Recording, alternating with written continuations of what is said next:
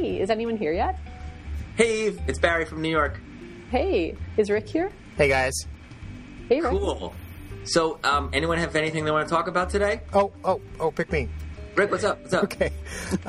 So this is, okay, it's kind of an old story, but I thought it had been really weighing on my heart. So I recently came back from a science conference, and it reminded me of a science conference I went to a couple years ago that shall remain unnamed, where there was a session on making, and I've been interested in making and how to bring it into my museum.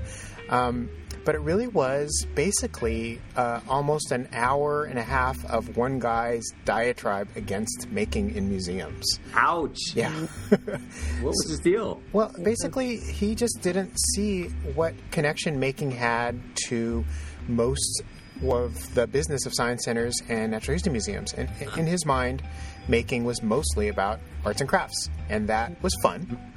Yeah. But it was very different from the hard work of trying to inculcate sort of science learning and science ideas and science facts into various audiences.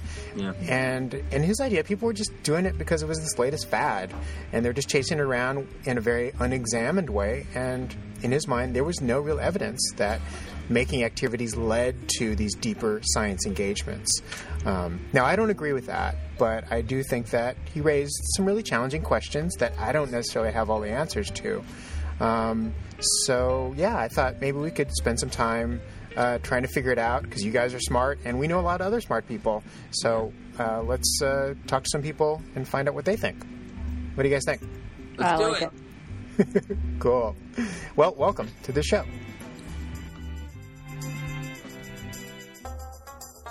What does digital learning look like in a collections-based museum? Find out now on Object Oriented, the podcast.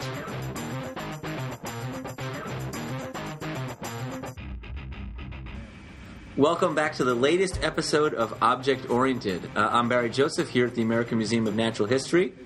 In San Francisco, we have... Hey, it's Rik Panganiban. I am the Senior Manager of Digital Learning at the California Academy of Sciences. And we've also got Eve. And I'm Eve Gaus. Yeah, I am at the Field Museum in Chicago, Illinois, and I am the Digital Learning Manager here.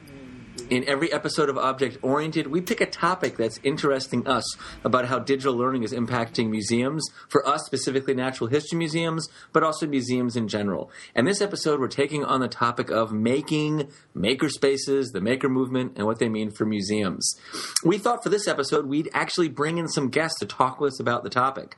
We're going to be hearing from David Wells from the New York Hall of Science in Queens, New York, from AJ Almaguer, most recently at the Lawrence Hall of Science in Berkeley. But first, we're going to start with Lisa Brahms at the Children's Museum of Pittsburgh. Lisa's going to help us start with the overall concept about essentially what is making. Lisa, welcome. Welcome to Object Oriented. Thank you. So please help us understand, what is making in museums? You know, there's always been, people have always made things in museums, and museums have always been places where made things are accessed and thought about and considered. I think what's new about making in museums is that the way in which making is taking shape, the way it's taking form, the way it's making us reconsider what learning is in museums. The role of the object and the history of the object, perhaps, and the way in which people have played a part in that, and the way in which technology has played a part in that, I think may be reconsidered. Where the world is going in the future with technology and people, I think may be being reconsidered a little bit when it comes to making within the museum sphere. I think one of the big things that making is in museums is helping us think a lot about is the role of process and the way in which the process and the visitor's experience is changed when you incorporate the making process into the museum context as opposed to just the product. I think that is really a shift that's happening, and all the dynamics around that, everything from the pieces and parts, the materials and tools, to the people who facilitate that process, and then the place within a museum where that happens with regard to other things within the museum. Lisa, that's super helpful for context. Could you say a little bit more about, for you, is there a bright line between like what we used to think of as like arts and crafts at a museum and then something that's a maker experience? Because I think for a lot of people, those two things are kind of conflated. Yeah. I think the intentionality is something for me that where there's a real difference. I think with my experience in making in our museum and a lot of museums that I've visited and a lot of people that I've talked to, like I said before, the focus is less on the thing that's made. And when I think about arts and crafts in museums traditionally, it's more about make this thing, and everybody's thing is going to be somewhat similar. Mm-hmm. And that's what we're going for. But with making, we're really not going for that. We're looking for individuality. We're looking for intentionality. We're looking for choices along the way and moments of expression. We're looking for thoughtful decisions to be made along the way and making that process very visible, having lots of options and materials available for learners to choose from and to really consider consider the process rather than only the product. Lisa, what's been driving this in recent years? There's really been this movement of making that I think a big driver has been the way in which educational policy has really taken hold of the maker movement as an on-ramp to STEM learning, so science, technology, engineering, and math, and of course the arts, so STEAM if you want to use that phrase, but I really think that has pushed funding in this area, which of course then pushes museums and other cultural institutions to, for their ears to perk up and to take hold. But I think there's also been, among practitioners within museums, a real embracing of this. It's a new way to think about what we do. It's a new way to think hard about why we're doing it and the learning that's happening. It's a new way to spark relationships between the stuff of our museum, our visitors, and our work. And so I think people have been energized by it. But I think I think people have been energized by the shift. But I do think that the educational policy world and that funders have also really have helped to drive that conversation. You mentioned both the maker movement and you also said the word relationships. So I'm wondering if the development of makerspaces in museums are allowing museums to work with new types of people or new types of organizations, and if so, what does that mean for museums? Sure, yeah. I think that it's happening. I think that that's one of the wonderful things that are happening. I think with museums that are really taking a hard look at and really thinking critically about what making is and distinguishing it from traditional arts and crafts, sometimes they're recognizing that not everyone has the expertise of a maker, and so that's forcing museums to look outside themselves and maybe partner with makers in their community or other museums, libraries, schools, universities, to find and to work with other people that have that expertise. I think it's really pushing incredible relationships where makers come into museums or museums go out into the community to discover and learn from one another using those social resources. So I'm curious, I want to ask a question and follow up on the comment you made earlier about process versus product. And I think that for some museums that are maybe just entering into this space, that can be a challenging way to think about educational delivery. And I was wondering if you could speak a little bit more about how do you make that transition from product to process-oriented? So the transition from a product-oriented perspective to a process-oriented perspective. I think that there's a lot of ways to think about that. From a learning perspective, I think rather than think about the content that learners have to walk away with, or the actual skill that learners have to walk away with, instead, we at the Children's Museum, we think a lot about the things that they're doing and potentially getting better at as they engage in maker activities. So we call them learning practices. So things like exploring and questioning, or tinkering, or seeking out social resources in different ways. So really tapping other people's expertise and recognizing that they themselves, you know, are a learner. Other examples are developing fluency, but for us that means actually becoming more comfortable with the tools and materials rather than necessarily mastering them. So these are examples of the kinds of things that we look for and really design to support within our space. So I think other things that can help with that process orientation is really facilitators of this space make the tools and materials of making accessible in ways that are more exploratory rather than defining. And so, you know, another way that it can be less process-oriented is to not have examples actually available, to instead just have tools and materials out for inspiration. So those are some, you know, on the practical side, it's pretty obvious maybe, but I think it can be a hard transition, and it takes work to get from a process orientation to a. But it's really about engaging and having fun and playing with ideas and playing with the space.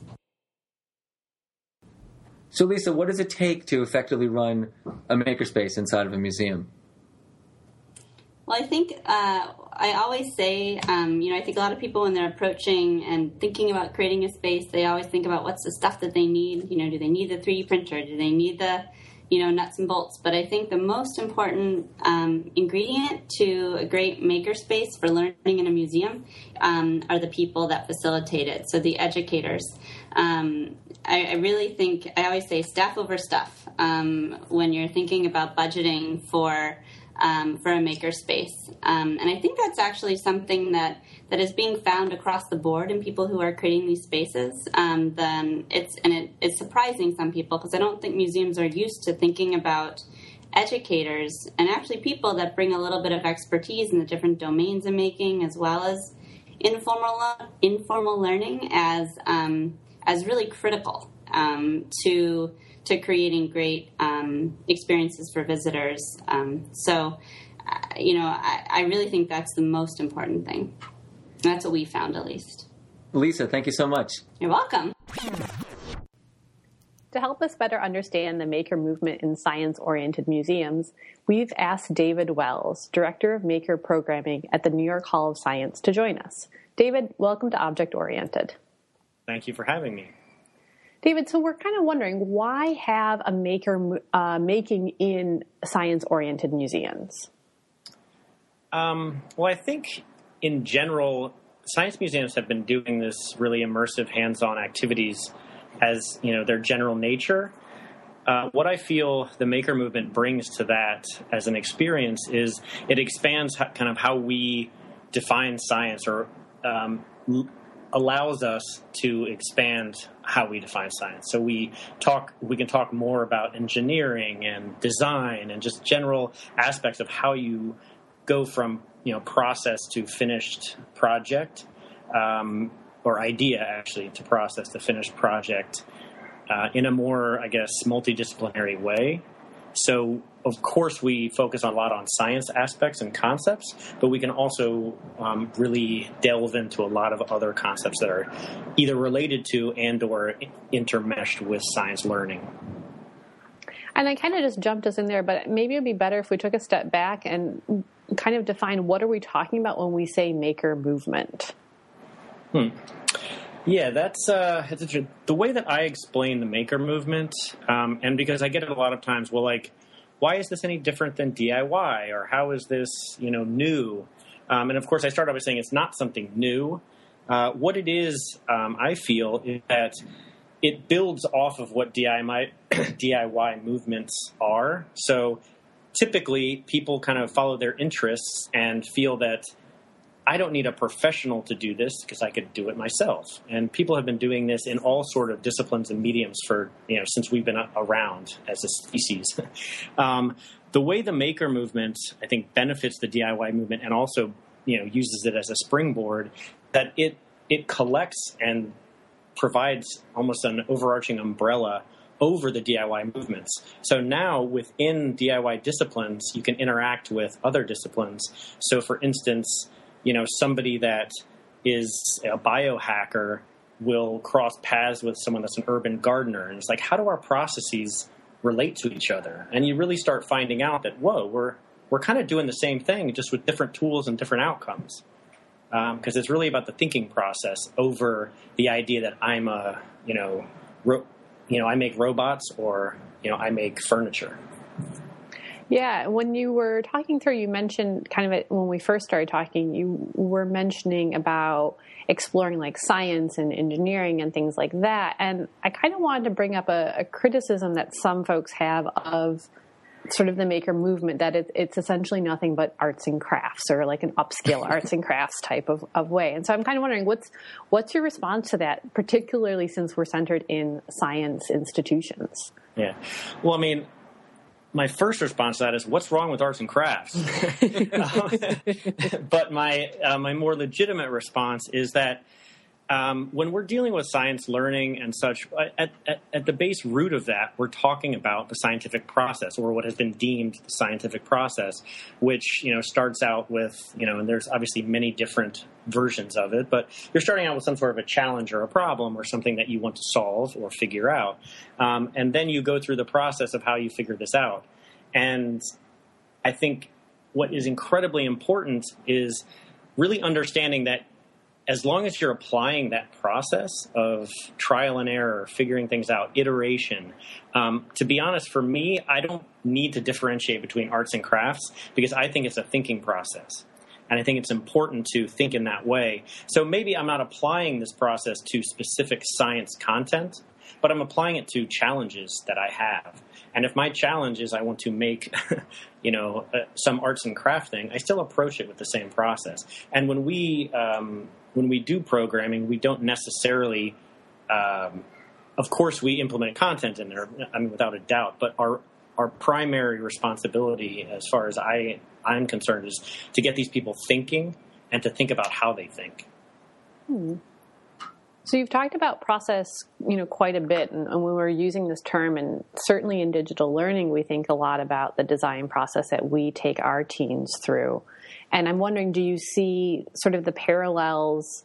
Do you see the maker movement as a way of almost being a springboard for students to kind of then get into the scientific process, or start thinking in a more scientific way, since those design processes and scientific processes sometimes have a fair bit of overlap? Yes, I think, I mean, we are really concerned about entry points, and how can we get people into either learning about science or into this kind of project-based learning, if you will, which is very similar. And I think there's just so many names out there for this type of approach that sometimes I think that might be more of the problem than the actual process of doing it. But I would say providing teens or whoever is in the programs to, I guess, come at it from their point of view, their perspective. Where are they right now? And it just so happens that a lot of teens, and actually everyone, but specifically teens and younger, are really digitally focused. And everything, you know, especially when you get down to the, you know, digital natives that are starting to, you know, grow, that it's just this idea of how can we make this interesting to you, as opposed to come to where we are. And I think that's where the digital platform is really beneficial. And plus there's a wealth of things to learn and understand through using tools as well. David, this is really exciting, and it's cool to hear the synergies between what you guys are doing at NYSCI and the things that we're doing at our own institutions. For those of us who are coming new to this space, maybe, who might be at a small science center or might be at another science museum and not sure, like, do you have kind of like a really cool case example or of a kid or, you know, a project that for you, like, really solidified it, like, yeah, we're definitely going in the right direction? The things that I love about my job is one, it's awesome, but two, really trying to creatively interpret things and develop the platform for other people, you know, whatever our visitors may be, wherever they come from, whatever age they are, to really help them to kind of, I guess, attach their meaning to whatever this experience is. And one, we call it in our makerspace the I can mentality. And that goes into the idea of of course, I can do this physically or I can do this mentally, but there's a lot about permission in like embedded in there. So when we present things, we like the kids to feel comfortable with giving themselves permission to experiment, explore, and express what they're thinking and what they're finding out. One of the a great illustration of that, one of the kids in my program, it was a musical instrument workshop where we were making musical instruments, but I call it the experimental sound studio because I want it to be not necessarily driven by the structure we know musical instruments as, but how can we make sound that interests us and design it ourselves? So there's a whole process along with that, and I can get into that later if you want. But in this specific story, the kid was, actually his name was Derek. He was making his instrument. He was adding these strings to it. He created this really cool tightening system with nuts and bolts and washers, and he was attaching the string to it. And the string had some elasticity to it. He was struggling on how to get the proper amount of tension he needed to make the sound. So, of course, I saw him struggling, so I kind of went in there and said, hey, how's it going? What's going on? And he explained to me that he was having trouble getting the tension on the string. So I offered another material. I said, hey, this string, doesn't have as much elasticity to it, so you might be able to, use this instead. And he, without a pause, he confidently was like, well, this one sounds better. And I was kind of like, And we have a way of testing, especially strings, but testing material sounds. Like if you were to take a string, wrap it around your finger and stick your finger in your ear, and you pluck that string, your head basically becomes an acoustic instrument. Nice. So you hear the sound of this string as if it was playing as a speaker inside your head. So I did that. I grabbed the elastic one and I grabbed my string and I said, okay, you're right. This does sound better. So how can we make this work?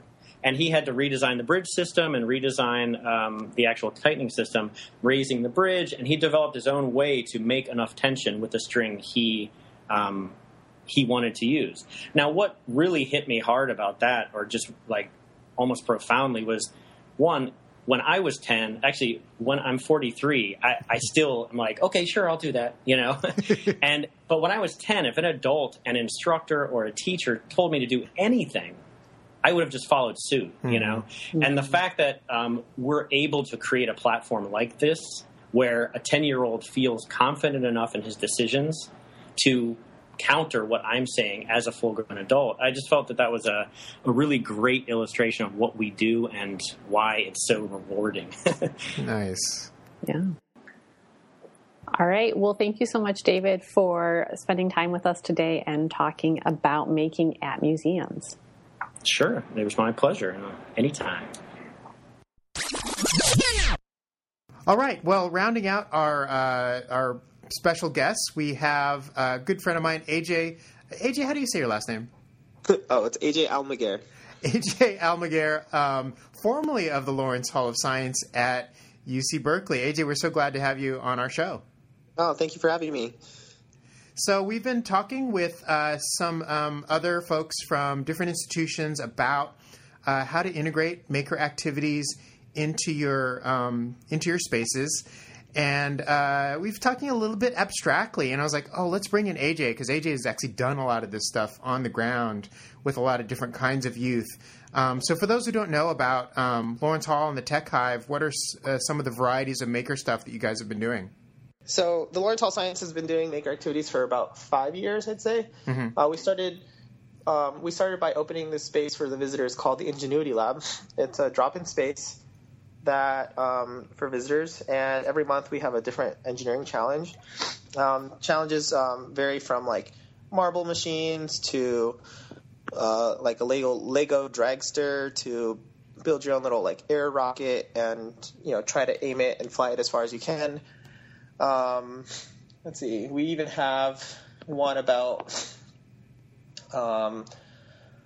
like wastewater runoff, and so you build a little like you build a little town, like a model town, and then you like pour water over it and see like what gets what runs off and what like drips goes down through the soil. Sounds really fun.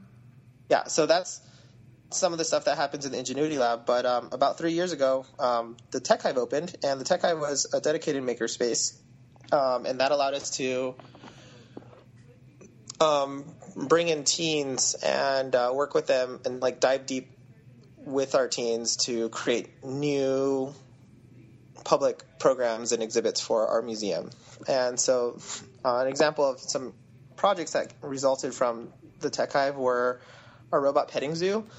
So that was a public program that we put on. And the cool thing about the Robot Petting Zoo was that all the robots were made by teens throughout this Makeathon. We also built a Molowak exhibit for Maker Faire. A what?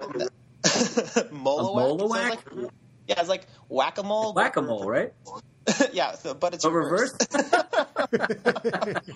So we took that to Maker Faire, and because we thought, like, what's the most ridiculous thing we could do that makes a lot of noise and kind of like puts on a big show for Maker Faire? And we brainstormed, and during this brainstorm, we like one of the ideas came out as Molowak, and we're like, nah, that can't work. But then looking into it more, I was like, oh, it actually could work, and it turns out it totally worked. And well, what is it? How does it work? Oh, do moles whack you? The mole. So we built an animatronic mole that whacks you on the head, and it doesn't whack you directly because what you do is you're underneath this platform, right? And you have the goal of the game is to pop out from under your hole, which is like you have to push up the rock. You're under a rock, right? So you push up your rock, and then you have to like button smash this button that's right on top. It's kind of like stealing food. It kind of looks like that because like your head is poked out of this hole, and then like your hands are like pawing at this little button, so it looks like you're stealing food. And then, but when your lid is open or when the rock is up, that makes you susceptible to like losing points. So if the animatronic mole hits you on the head while your rock is up, then you lose points. And then the funny thing is that the animatronic mole is controlled by someone in the audience. So we have this big red button that an audience member just like smashes, and it controls the whacking of the mole. So that was a lot of fun. And then the kicker for that one is that this button that you have to smash as you play Molowak is a button that you have to make yourself actually. So It's just a cardboard button that just folds over on itself, and it's just an electrical switch. And so we were able to turn this maker activity that teaches you about the basics of an electrical switch, and then you started by building and testing this switch, making sure that it works. And then if it works, and you're confident that your button will work, and then you can play this game, Molowak. Wow. So that was another project that came out of the Tech Hive, and I think these kinds of projects would not be possible if we didn't have all the R&D time to develop them. Mm-hmm. And I think that's where the difference lied between the Ingenuity Lab and the Tech Hive, because when we started with the Ingenuity Lab 5 years ago, we built upon the wealth of hands-on activities that other museums worked on, like the Exploratorium and the Tinkering Studio, but we also were able to develop a couple of new ones for ourselves. Mm-hmm. But then, the thing is that the Ingenuity Lab is open all the time to the visitors, mm-hmm. and that really takes a hit towards our development time. So like we spend most of our effort, training new staff and making sure that the public program is actually, is actually running. Whereas mm-hmm. in the Tech Hive, we had the luxury of being closed to the visitors and only going to the visitors when our projects were ready. So I think that was the difference, the main difference between the Ingenuity Lab and the Tech Hive, and I think that's where the makerspace shines. Is that the Tech Hive really ran as like a makerspace, in that I believe a makerspace has a membership. And people who come consistently on a consistent basis and are given the time to tinker and come up with new projects, and that's exactly what we were able to do with the Tech Hive. We brought in this year we had 35 teen interns. They worked alongside us museum educators, and we designed and built these new and I guess innovative public programs and exhibits for the museum. And we didn't have to worry about dealing with the public every weekend because we only dealt with the public like either at the end of the semester or like in the middle when we were doing testing, or it was much more focused on the design of the new visitor experience as opposed to providing visitor experience all the time. Wow. So let me see if I can summarize a little bit. So obviously you guys have done pretty innovative different kinds of explorations of making activities for the last 5 years, and the seems like some of it is designed for like the fairly quick hit kind of thing, like the Molowak that would last just a minute, a couple of minutes, to something that's very long in a duration. We have the kids spending an entire semester maybe designing an experience and then unleashing that to the public, and then the public getting to experience that. Is that the continuum? Am I missing something? Yeah, I think that's pretty much it. When I think about it, the two audiences I think of are visitors and our volunteers and teens. So the visitors, they and I think the end goal is to always create something for the visitor. So if we're working with the volunteers or in this case our teen interns, we work with them for the entire semester to come up with public programs, public programming for the visitors. So it always ends with the visitors, but I could start with either just the visitors or work with the teens as well. Nice. It sounds really easy what you just said. But there's some real challenges you guys have at your institution. So why don't you outline that and maybe some of the ways you guys figured out how to overcome those. Challenges. Where are you at? What do you mean by where am I at? Where are they? Where's Lawrence Hall physically located? Oh, okay. So the Lawrence Hall of Science is up on the hills behind UC Berkeley. Yeah. And it's kind of difficult to get there, especially on in the fall when the football games are happening, because the football games literally cut off one of our main roads that takes you to the hall. So it's not someplace that people just kind of go hang out if they don't really know where it is or are dead set on going to the hall. And in creating our makerspace, that was a real problem that we had. We couldn't just rely on drop-in teens to come and just hang out in our makerspace. So that's why I really focused on creating this really intensive deep dive teen internship program that will continue to draw them to to the hall every Saturday, so that they will get out of it. And then now that we spent the first 3 years doing that, I think it's definitely allowed us to open up more opportunities for a less intense teen program. So that's that's where they're working on right now. Huh. So what would you say to someone who would say that that's not really a true sort of youth-led maker experience, since essentially they're being hired to come to Lawrence Hall and do these things? I assume you incentivize this for the kids, right? Oh, we actually didn't pay our teens at all. Oh, okay. But we have... you paid them with experience. We paid them with experience, exactly. And then we even made sure that they walked away with a portfolio and... the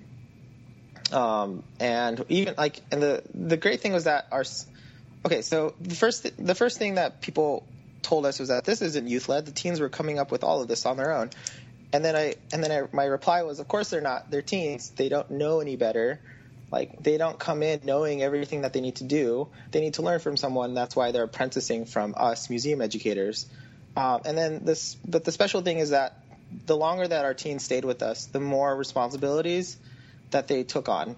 And the only reason I think we were able to do the projects at the scale we were able to do is because we had a smaller cohort of 12 returning teens that were seniors that knew what to do. We had all this investment in our teens totally paid off, and it allowed us to rely on them and like delegate things to them so that they could, you know, manage other teens to work on these so that we can actually take on bigger projects. So I think that was the biggest thing that I realized in developing this makerspace for teens is that the focus really is on youth development. You can't expect the youth to develop their own teen programming without actually developing the youth first. So that was what we focused on for the first 3 years. It took us 3 years to kind of figure out like how we worked at and all that, but I think we definitely ended up on a really strong platform, and we definitely have a cohort of strong returning youth that are helpful to our new youth, and then we also have a nice cohort of youth that are graduated and are now alum. So that's exciting. So AJ shared with us some more details about what the specifics look like of being involved with maker activities at his location. Let's go back now and hear what Lisa and David had to say about what making looks like at their institutions. Okay, well, our space, MakeShop, and the Children's Museum, we created it a while back. It opened in 2011, but we actually started prototyping it about a year before. And like we do all things in the museum, we test out ideas, and we worked out a lot of the challenges actually through prototyping. We took over a pretty small space in an existing exhibit, and we just tested ideas. We actually got some interns from the Entertainment Technology Center at Carnegie Mellon University and some help from the University of Pittsburgh Center for Learning and Out-of-School Environments, a research lab. And together we, we did it by medium. We tested out electronics with visitors. We tested out woodworking with visitors. We tested out sewing with visitors. And every day we'd wrestle with our ideas and then redesign the space and redesign how we were supporting that experience for visitors. And we learned a ton. We messed up a lot. We had a few scary moments. But, from that we were able to very quickly design the space that is MakeShop today that visitors walk into, which is a very architecturally very minimal. And when visitors walk in, they're greeted today by an introductory space that really, because we're a children's museum, is a space that's accessible to, I always say, kids that are 2 months to 102 years. And it introduces some of the processes like screwing a nut onto a bolt to attach one material to another, or looking at educational resources like Make Magazine or other books, or playing around with magnets would be an introductory activity. Then as you walk through the space, you then can start to engage in some of the other creative processes in more intentional ways. So we have electronic circuit blocks where you can connect a power source to an output with electric leads. You can add a switch to that. And you can learn a lot about the course of electricity by playing around with this assortment of blocks that we have on a table. And if you want to, then you can apply that knowledge or that experience to creating something with electricity. You can learn how to sew from learning the up and down rhythm of needle and thread through pegboard, all the way to using the sewing machine to create an actual garment. Okay, yeah, I mean, on the tails of Maker Faire, we've been doing it for 6 years. We've been hosting it for 6 years. And that really changed the kind of general, I think, focus of a lot of it, as I was saying earlier, expanding the notion of what science is and entry points into that science experience. So we ended up building out the makerspace, and it's been about 3.5 years now, and we've been working through these projects and developing, but institution-wide, it has really shifted a lot, and now it was about 1.5 years ago, the design lab, which is positioned right outside the makerspace in the central pavilion of the museum, deals a lot with everyday materials and design challenges that kids, or actually just visitors in general, can either solve or work through and iterate on to build out an understanding of this, the design process. And then in the makerspace, we delve a lot more into the idea of materiality and tools and how those tools make our lives better. Okay, in our weekend workshops in the makerspace, we provide a really, wide breadth of, possibilities. So we can do, one weekend might be a, hand sewing workshop where we call it, make a friend, where you just sew, a little guy, a little stuffed animal, and you can kind of give him a name and a character. But then we also, run the gamut to, digital animation, video game design, up into soldering, and PCB boards, and electronics. So we really try to run the full spectrum of engagement over materiality and how that process happens. Wow, that was awesome. Yeah. We had three incredible guests this episode, huh? So good. Yeah. But now, where does that leave us about making museums? Rik, what are you thinking now? Well, I mean, we've got three different institutions that are doing three awesome things. I still don't really... there's still a lot of questions. I think that's totally true. I mean, I think that we have started this conversation, but I think we've nowhere come near to actually having a definitive answer. And so I think it would be great if folks who are listening to our podcast could weigh in with their opinions on our blog of what are they thinking about in museums, or what do they think makerspaces, what role do makerspaces play in museums? Up now is our regular News of the Future segment with Elizabeth Merritt, joining us from the Center for the Future of Museums at the American Alliance of Museums. Welcome back, Elizabeth. Hi, Barry. Hi, Rik. Hi, Eve. Hey. Hello. So, Elizabeth, what do you have for us this time? Oh, I have a great one. I don't know about you, but I love neologisms, new words for new things and new technologies. So here's one I came across in the past couple of weeks, and the word is Instameet. Instameet, as in a gathering where people are encouraged to come together and take pictures and post to Instagram. In this case, it was the Public Art Fund that called together an Instameet at Metrotech Commons in Brooklyn. And so they had a new art show of Hank Willis Thomas, and they had a hashtag for it. And they basically were encouraging people to stage the perfect photograph and broadcast it to the world. This is a new kind of social tech phenomenon. I was wondering what you thought of it. We did one of those at AMNH too, where we reached out to some particular Instagram people who were popular in that space, and then gave them special access to the museum after hours, to the collections. And I found it really interesting to look from one person's perspective and see how they viewed the museum. One person loved, looking at the exhibits up close. Someone else liked to look at the interesting locations in the architecture. But the idea of seeing how other people view our spaces, I found incredibly informative. So much so that I found something on, what's that website called? If This, Then That, which lets you combine two different social media tools. So I combined... anybody who's posting something geolocated around the museum within a 24-hour period, add that to an email and then send it to me once a day. So every day at the end of the day, I get an email of all the photos that were sent from people in the museum up to social media networks. And let me tell you, some of the things people post is really interesting to me. What's really popular? What are things that they're not tagging at the museum, but they're doing anyway? Like, you really shouldn't be sitting in that giant shell. Or really fun photos that they stage when they're on a date or with their family outside. And I find seeing how people use the museum as an opportunity to both take a photo or make an event and something to photograph, really informative and fun. Elizabeth, what do you have for us next?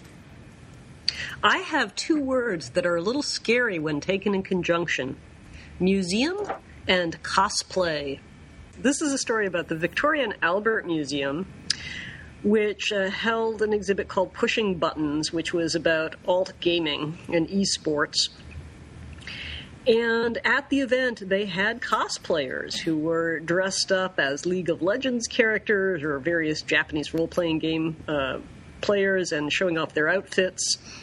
And then they had a lot of game design people and representatives of what they called nerd culture. I thought you'd identify with that, Barry. Oh, yeah. Sounded like an interesting event to me, and I hadn't heard too much about museums really inviting this sort of world of cosplay and online gaming and alt gaming into the walls. So I was wondering what else you'd heard of that was like this.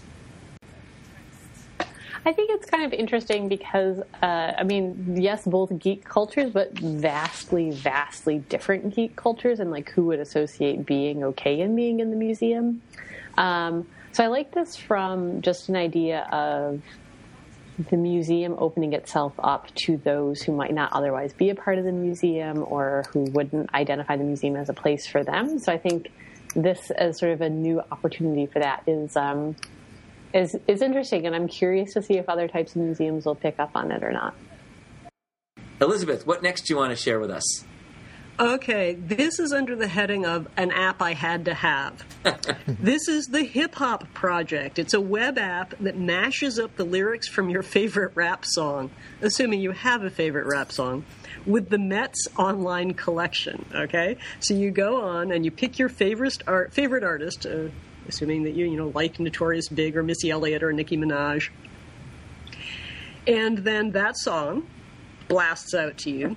But it looks at the keywords. The app looks at the keywords in the lyrics of the song and then mines the Met's digital collection to show you paintings, sculptures, and objects they think are a good match for the song. And so when you did you try it, Elizabeth? It's scary, but fun. That reminds me, of course, of the Tate Moderns app, the Magic Tate Ball, which used the idea of a Magic 8-Ball that you would shake your phone, and it would then use other information, not rap lyrics, but the time of day, where you were in the world, if it was close to a mealtime, and then show you something related from their exhibit. And so this idea of whimsically sharing exhibit content, not because you search for it, not because you browse for it, but you want to experience it in an unexpected, fun, and goofy way. It sounds like it's a way that people are exploring that through apps and can be quite fun and interesting.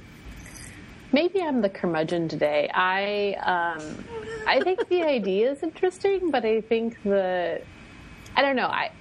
I guess I'm struggling with what's the throughput on that. Like, if I'm hearing the song and I'm seeing these, like, paintings that are associated with these different words, like, what is the experience I'm actually getting out of that, other than just being exposed to a bunch of different art? And maybe that's the purpose, and that's great, but I think if I'm thinking about, like, trying to get for deeper type of engagement or trying to, like, make meaningful connections, I don't know. I'm struggling a little bit to see that with this particular app. If you'd like to learn about more news of the future, you can check out our show notes, which will not only share more about how you can learn more about these particular stories, but how you can also get your own weekly update from Elizabeth. Elizabeth, thank you so much for joining us again.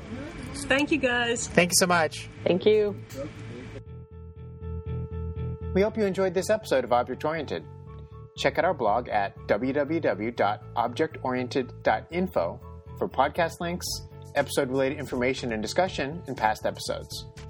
You can follow us on Twitter at @OOriented, or you can follow us individually at Gaus Eve, Mushmi, and Rik the Ranger. We have our own blogs at digitalfieldnotes.com, mushmi.org, and rangerrick.com. If you have ideas for future episodes, we'd really love to hear them. Thanks for listening. What does digital learning look like in a collections-based museum? Find out now on Object Oriented, the podcast.